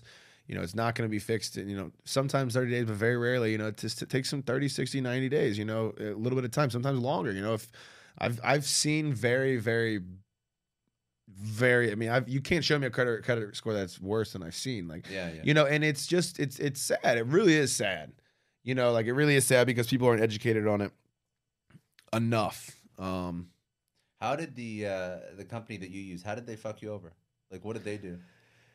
It was like I gave them my money, and then I'm like, well, like, no, because I, like, I want to be like, what's the red flag that people look out for? When I, they're... I think like I did one. One, my credit score got worse. Like, I'm like, why is it getting worse? Like. You know, and, and I don't know, maybe I was doing something wrong, but if I was doing something wrong, they should have educated me, right? one hundred percent. They should have told me. And so, you know, we always educate. Like, if we're fixing your credit, like, please do not go apply for a credit card. Yeah. Like, please do not go try to buy a car. Like, let us just do what we need to do. And we move quick. Like, we, you know, if you get signed up with us today, I mean, you're going to have disputes by tomorrow that are in action. You know what I mean? So, and that's all able to be seen. We have a client dashboard that we've built that is very accessible for our clients to see every little thing that we're doing. Um, and, and it's a benefit to them. And like I said, I, maybe it was something I screwed up in this company, but like, it's important that you educate people on it, you know? And so for me, it's like, I like to educate people on it because it's like kind of a cheat code, like one hundred percent. Really, you know? And it's like, I used to love when I was a kid. You think that's like that's, the most, you think that's the biggest differentiator? Like as a business owner, as an entrepreneur, you think that's the biggest differentiator that you offer? Like, because you don't just provide the service. Right. I mean, that, yeah, I, we've become more of an education platform because I like it, right? Yeah. Like it's cool to see people win. You know, and like when you see people that are like, oh my God, I just got a twenty-five thousand dollar credit line. Like, you know, that may not be a lot to some people, but like that to a lot of people, that's a lot. You know, that can do a lot. And then when you start understanding like, dang, you can transfer debt. You mean I have had debt on this credit card and I can transfer it to this and this and this and get points for it and X, Y, and Z. Like there's a lot of things that we try to do to educate them. And then even from like the travel side, like, you know, there's like, think about how many people that spend money all the time and they never got to go on a family vacation. Like they should be able to go on a family vacation at least every couple years based on the amount of points that their mom or dad or the family had to spend through the year on credit cards because they couldn't make it that week. But they don't know it. Like this is all cheat codes of life that we want to educate people on. You know what I mean? Like yeah. That's where I get purpose in life. You know what I mean? Like making people money while making money and then educating people on how to, to go and do it themselves. You're gonna start more businesses after this one, or is this like... We're like super focused on on our on our e-commerce business yeah. right now. We're growing and we're super excited. I mean, we're just we're really clicking on all cylinders. Um, and like my team's okay, just done so an awesome you, job. How did you? Okay, so like lessons you learned. Um, I want to I want to do like entrepreneurial lessons because you've built a couple businesses yeah. now. But lessons that you learned building um, the credit company. How did you scale that one up? How did you start it? How did you scale it up? The people, the tools, the tech. Yeah, I mean, just started again. You know, doing it myself. You know, everything I've started doing myself and then, you know, hiring some people to limit your workload, right? And then from there, like, then, okay, how how can these couple people that we've hired to limit our workload become my my head guys yeah. that can take the business and run it? And I just hire for like, what's the first thing you don't want to do? Anything on a computer. Like anything on a computer, any of that. Like I love talking to people. I love working with the client. I love like, you know, I love selling. Like I love get like bringing the opportunity to people and then building the relationship with them. But I hate computers. I honestly like hate all like the back end of everything I do, but it's so important. Right. And it's like, it's like, I'm so A D H D that like, I have to really like focus. Okay. Like this is important, even though it doesn't seem important. Like this is really important, you know? And so it's like, I just don't like it. So I don't want to do it. Like, but that's what, like I said, my brother-in-law has been freaking phenomenal. My credit business, we've just been able to find some really solid people that, again, have kind of grown with me over the last two years of that business. And again, I like as we scale, like I'm able to pay people, pay these people more and hire people more. Like you don't don't start with too much, right? Like don't yeah. start with too much. Keep it simple, stupid. You know, that's what they say. And like, so for us, it's just like, it's, you know, you said, are you gonna start any, any more businesses? Like, if the right business comes along, yeah, but like I'm not in a hurry. You know, the one thing I some mistakes I have done is I've gotten into I've lost money. I've gotten into bad businesses. I've, you know, done made poor decisions because what's the, what's the worst like worst mistake you want to talk about? Oh, uh, like I think honestly the probably the the the dumbest was like the whole like shitcoin market like the like just like yeah. I've lost I lost hundreds of thousands of dollars on stupid shit just and it's like I, I'm just amazed like everybody would win and I would never win and I would always constantly lose. I think a lot lose. of people lost. I think I think people like they seem like they're winning. But yeah, no, I'm like I'm definitely not up. So no, that's good, man. No, I think that like just like coming from zero business background, I think people overcomplicate starting shit. Yeah. I think that the one thing that you mentioned that was actually super interesting was your mindset. Um, and it was like being slightly fearless about yeah. starting things. Exactly. Um, if you were going to talk to an entrepreneur and, and tell them advice for starting something from scratch, what would be your advice or your recommendation? Is it mindset? Is it just do more, start shit? What is it? I think the most important thing is like take the first step. Like it's so freaking uncomfortable in the beginning. Like it is really, really uncomfortable, and you're gonna go through some situations that are just really hard. And you're gonna like, dude, there's so many times where I'm like, ah, this is never gonna work. Like this isn't gonna work, right? Like it's just not. So I think, I think the biggest thing is like just in the beginning, understand you're gonna be uncomfortable, and and when you're uncomfortable, like that's really when you're growing. And so, like, even now there's times in my business, like, it's been uncomfortable lately, right? We just got this new warehouse. We just hired twenty new employees. We just stripped a warehouse, painted a warehouse, yada, yada, X, Y, and Z. Like, yeah. you know, so there's a lot of things that we're doing that are, you know. So I would say don't, you know, don't overcomplicate it. Um, and, and make sure that, again, like you're, you're who, whoever you're aligning yourself with, whoever you're surrounding yourself with, like always aligns with your values too, you know? And so that, that's kind of been the biggest thing for us is like, just anybody that does work for us, like, you know, this is who we are. This is what we stand for. We do things the right way. And then it just pays off. It seems like it continues to come back and, and benefit us by just doing things the right way. After, after starting this, uh, you know, when you first started selling um, Amazon, you were doing drop shipping yourself. Have your priorities changed, like in your life? Like what's, what's the most important thing to you now? Oh, I mean, the most important thing to me is uh, my faith and my family. My daughter, I have a daughter. She's freaking gorgeous. She's coming to see me tonight. She's on their way down here right now. I'm super excited to see her. But that's definitely the most important thing. And the next is like just being being good, right? Like it's hard. Like I have business partners, and dude, there's times where they probably think I'm like a loose cannon, you know. But like I want people to win so badly, right? Like I just want people to win. I, I I don't get fulfillment. Like, me, dude, I, I, I swear, like, I don't get fulfillment. Like, I can make so much money, and it doesn't give me fulfillment. But when I make other people money, it gives me so much fulfillment. Interesting. It's yeah, it's like and, and and I like in the beginning I'm like I gotta make more money because it's not it's like not enough not enough not enough not enough like it's not fixing you know yeah but like I really get joy like I said like kind of like you know I like I get joy from that like it brings me joy you know and so I don't know. No, it's good, man. No, I appreciate it. I appreciate you yeah. man, for doing this. Like, um, I I think that your story is is probably one of the most inspirational stories. Like, there's people that have incredible stories yeah. for sure, but there's not a lot of people that had such, like you were so laser focused right. on what your life was going to be.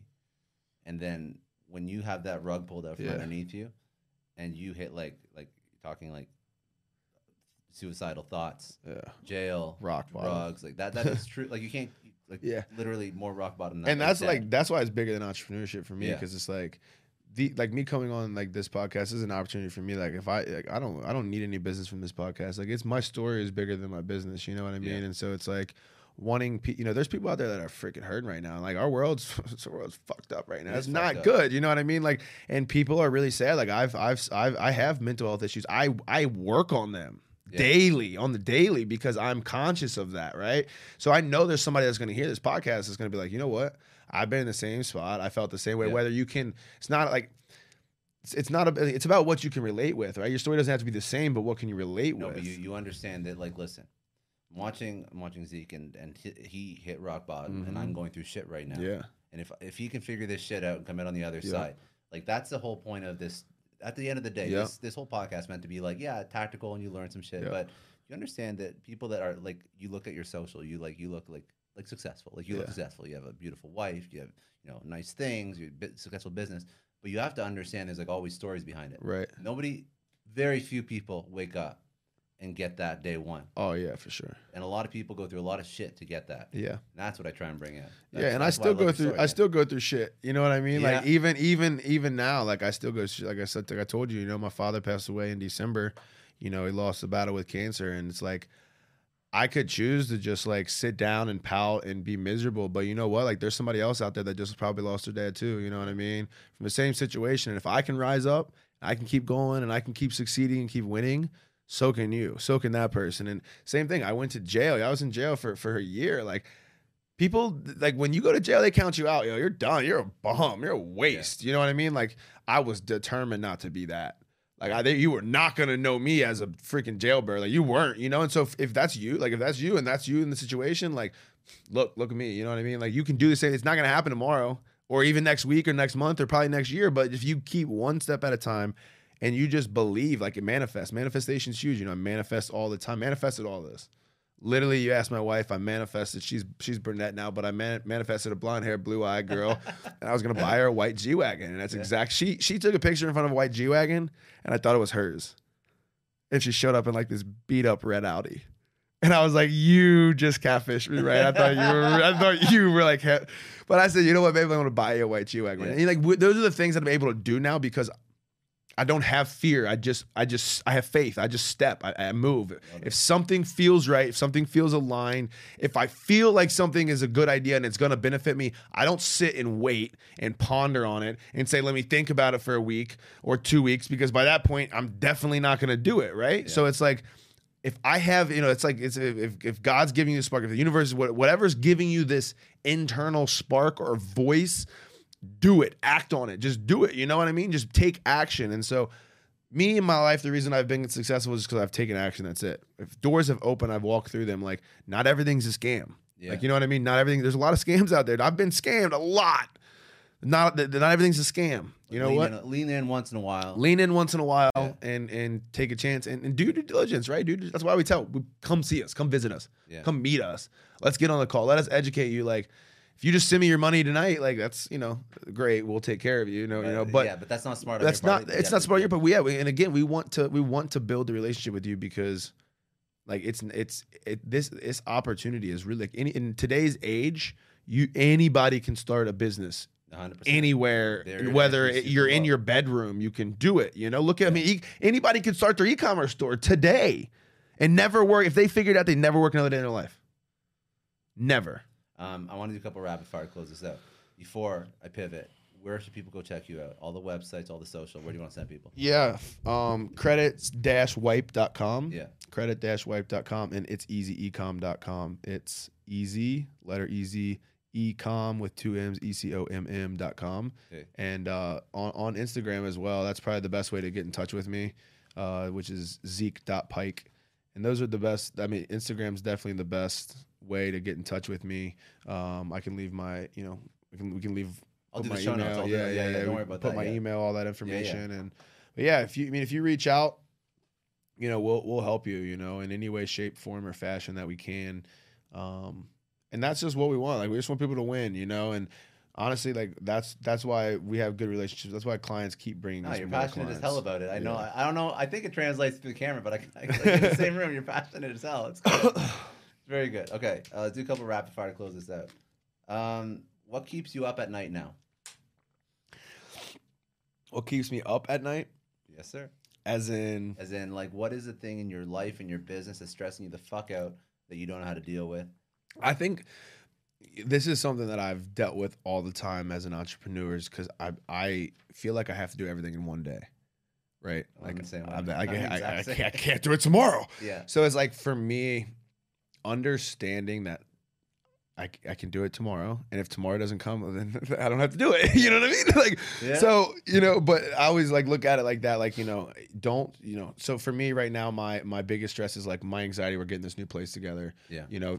Anxious for hiring new employees. What if they just what if they just suck? What if they're really good? You know, like all these different things. Well, you want the best. You want the best. Where it's like I have to check myself. How Look, do you check yourself? How do you center yourself now? One, I, I mean, I meditate. Like I said, I'm super spiritual. I'm in tune with with with God and in my faith, and that's huge for me in just terms of making conscious decisions with what I do and anything. You know, I put that first, and then, you know, ultimately just try to continue to, um, you know. put myself in positions to to really, you know, be a light for somebody else, you know. Yeah, no, I appreciate it. Um, what's the biggest challenge you've had in your life? The one thing, there's been many, but like the one thing that sticks out. I mean, I'll be honest, like losing my dad was but was was was was was was rough.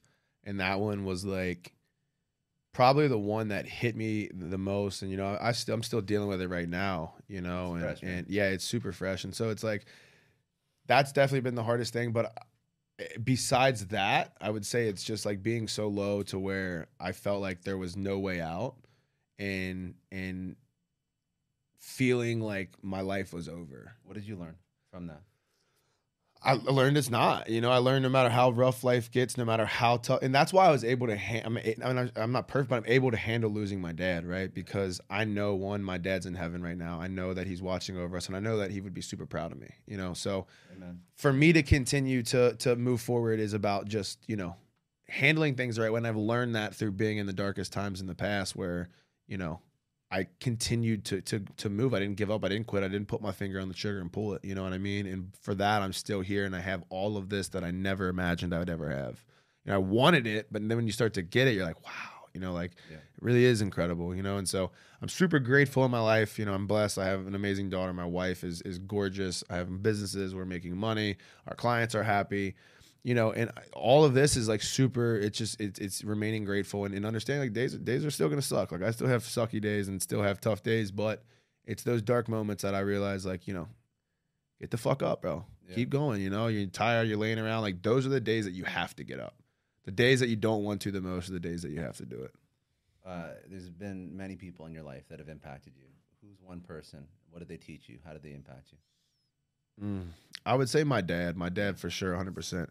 And and for that, for it, for him, it was just being present, being present. And it's so easy for us to miss so many am- amazing memories and amazing moments in, in life because we're so distracted by everything that's going on around social media, you know, TikTok, all this crazy shit that, you know, we just live in such a high, like there's so much, much st- stimulation. Yeah. yeah. And, and being present, like the one thing that my dad did for us was he was present. Like he was there, he was present. And when he was there, he wasn't on his phone. He wasn't scrolling through Instagram. Like he was present, you know what I mean? He was with us. Yeah. And so like, that's super important. And like a lot of people miss a lot of great relationships and a lot of great opportunities in their life because they're not present. You know, they're concerned, they're consumed. What keeps you up at night? Like, just be present, be in the present moment, you know? And so that's like the greatest gift that he's given me. I practice it every day now, and I'm like, I'm far from being good at it, but I know that it's something that truly gave him peace, right? Even though he had all the money and all the, like, he had everything. Yeah. He wasn't on his phone when it, when he was at dinner and, and, and like in, in, in situations that he was just present. So good. Yeah. Um, a book or podcast or something that's impacted your life.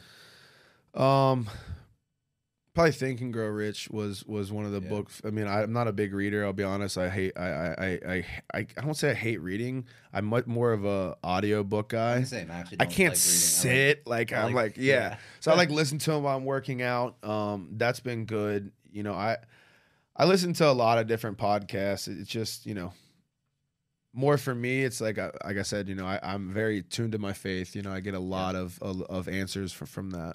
Um, one thing to tell your twenty-year-old self. Start. Like, start, you know? Like, I thought I had to be an adult. Like, I thought I had to, like, grow up, right, to start my businesses and start making money, and it's not. Like, there's such an opportunity right now for you to start whatever it is you want to start, whether you're still in high school or mid- middle school, yo. Know? Kids are out here getting it right now, yeah. and and a lot of people don't understand that.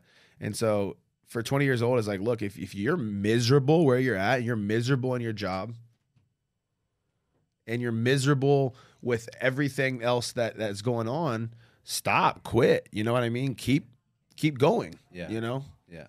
No. And last question, what does success mean to you? Success to me, I mean, this is this is this is where it was like for a while success was was was all about like having the money, the cars, you know, all of that, right? And for me now it's not. It's like being a great husband, great father, and ultimately like leaving a legacy for my family. Taking care of my mom, right? She's going through it right now. Taking care of her, taking care of my brother, my sister. Like for me, it's just about leaving an impact on this life that like my dad left, right? The same impact he left, and I'm so far from it, yeah. but wanting to leave a greater impact than I ever thought, like football could ever imagine. You know, like football is like what you know, it's only you know, it, it, I'm destined for more. I'm I'm designed for more than that, you know. And so now it's just about being able to not just you know help people make money and fix their credit, but hopefully along the way form a relationship with them or have an opportunity to share something with them, because you know I get I get joy from that, I get peace from that. Not only that, like I get healing from that too. You know, I yeah. get healing from sharing my story, I get healing from talking to somebody else, I get healing from listening to somebody else, because it reminds me, you know, like I'm very easy to, you know, think the world's good and go make a bad decision because not because it's bad, because things are good. Like go get, it's a cool, go, you know, go, go get loose, you know, go do this or that. And it's like, nah, like I'm a husband, I'm a father, you know, I want to be that when, when I'm not here anymore. You know, I want to be known for that. I want to be known for the dude that, you know, fucked up and went to jail, you know, like, and so for me, you know, every day I wake up, it's like, I want to be great. I want my legacy to be greater when I leave here, you know, for my kids, my future son, daughter that's not even born yet, you know, it's like, that's what I want to leave.